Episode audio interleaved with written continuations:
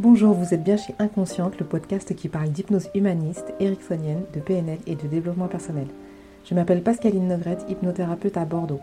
Passionnée par le corps et l'esprit et le lien entre les deux, je suis très motivée pour partager et simplifier tous ces outils que j'ai découverts toute seule ou que j'ai appris en formation ou dans les bouquins. Aujourd'hui, je vous parle de l'hypnose humaniste, une citation d'Olivier Lockert. Lorsque vous lui ouvrez la porte, la magie est partout. Qu'est-ce que c'est encore que cette hypnose farfelue? Déjà que l'hypnose fait peur, mais alors là, comme tous les gens que je rencontre, vous allez me dire, l'hypnose humaniste, j'en ai jamais entendu parler. C'est un peu normal, je ne peux pas vous en vouloir. Cette hypnose a vu le jour dans les années 2000. Moi-même, il y a 5 ans, je n'en avais aucune idée, mais quand il a fallu choisir, c'était une évidence. Je suis kinésithérapeute de formation. J'ai travaillé à l'hôpital ces 10 dernières années. J'ai espéré très fort une formation universitaire et puis j'ai lâché l'affaire. J'ai décidé de me former par mes propres moyens, comme beaucoup d'entre nous. L'institut sur lequel j'ai littéralement jeté mon dévolu propose un tronc commun obligatoire, de nouvelle hypnose, hypnose ericksonienne et de PNL. Et ensuite ça part en deux branches professionnalisantes. D'un côté l'hypnose humaniste, de l'autre l'hypnose ericksonienne.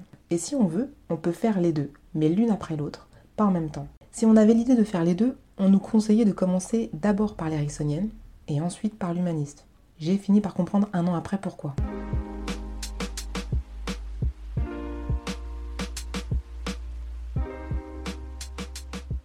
Donc, il a fallu que je me décide pour mon inscription. Je ne connaissais pas encore la technique de la reconstruction hypnotique qui m'aurait aidé à faire un choix, l'un ou l'autre, ou une troisième issue. J'ai donc lu L'hypnose humaniste pour les nuls, hyper bien fait comme la majorité des nuls, et je ne sais pas si c'est le côté rigide de l'hôpital ou mon côté rébellion, mais j'ai choisi la plus space, l'humaniste.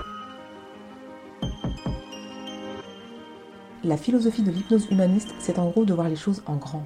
Je m'explique. Nous sommes bien mieux connectés en groupe plutôt que seuls dans notre coin. L'ouverture vers l'extérieur nous permet de nous sentir soutenus, entourés, allégés d'un poids ou d'une mission. En séance, c'est la même chose.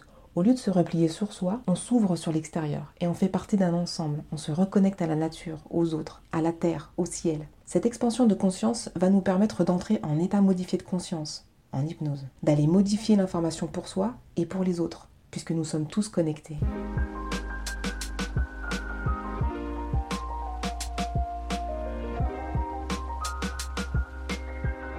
La différence du coup se ressent fortement dans l'induction hypnotique.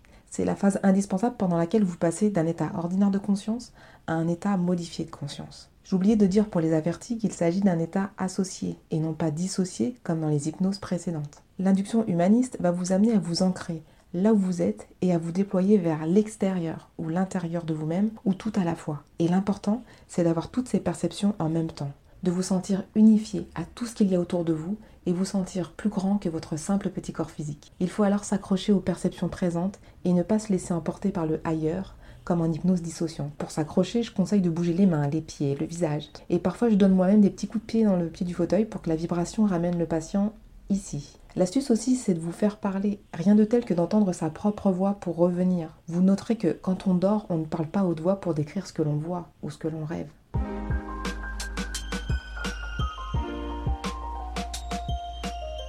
L'histoire de bouger, vibrer, parler nous amène à parler de votre participation, car il n'est pas question ici de s'endormir.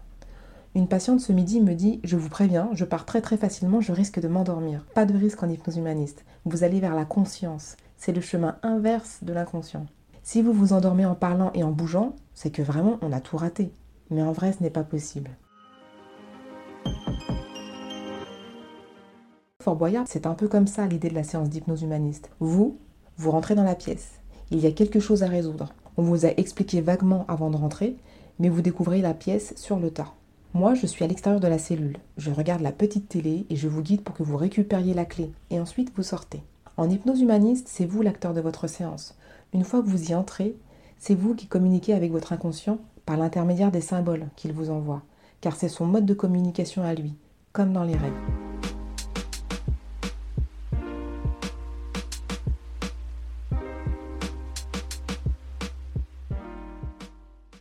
J'ai rêvé hier que mon fils passait au micro-ondes, dans mon bol rempli de céréales. Il avait les pieds dans les céréales et la tête et les épaules courbées, parce qu'il fait quasiment ma taille, le petit. Si on prend le rêve au sens propre, ça ne veut strictement rien dire. Si j'analyse les symboles et représentations pour moi, ça fait sens. Les symboles sont des informations que votre inconscient bienveillant vous communique afin que vous, vous en fassiez quelque chose, car vous avez le pouvoir d'en faire quelque chose. Comme symbole, vous pouvez observer des objets, des formes plates ou en trois dimensions, des éléments de la nature, des couleurs, des lieux.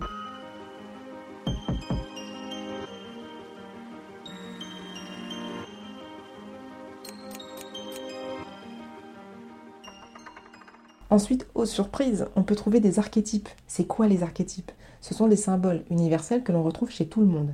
Des parties de notre inconscient comme l'enfant intérieur, le féminin, le masculin, le sage. Il s'agit toujours d'informations, mais il s'agit alors de soigner, d'écouter, d'accompagner l'archétype pour avoir un mieux-être de votre personne globale. Une de mes premières séances était à l'hôpital un jeune homme avec une douleur intense à l'oreille gauche. Je vous passe la signification psychosomatique de la localisation. Euh, l'oreille gauche, j'en parlerai dans un autre épisode consacré à la symbolique du corps. Il est donc allongé sur le dos et je lui masse les cervicales, elles aussi douloureuses. Je commence mon induction hypnotique humaniste en lui faisant visualiser le parc de l'hôpital vu d'en haut puis le quartier, puis la ville. Une fois bien installé en expansion de conscience, je lui demande à quoi ressemble la douleur dans son oreille. Il me répond un scarabée noir. Il veut le faire sortir pour s'en débarrasser, mais ça ne marche pas. Le scarabée est bien accroché. Je le guide en lui proposant de démanteler, patte après patte, antenne après antenne, le scarabée pour le faire sortir en pièces détachées, ce qu'il a réussi à faire. En fin de séance, il ouvre les yeux naturellement et la douleur a disparu. Je vous rappelle la citation d'Olivier Lockert Lorsque vous lui ouvrez la porte, la magie est partout.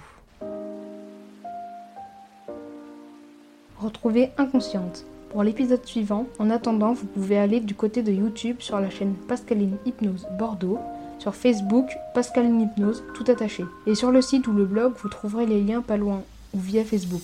Si vous aimez, partagez, commentez, likez et abonnez-vous. A bientôt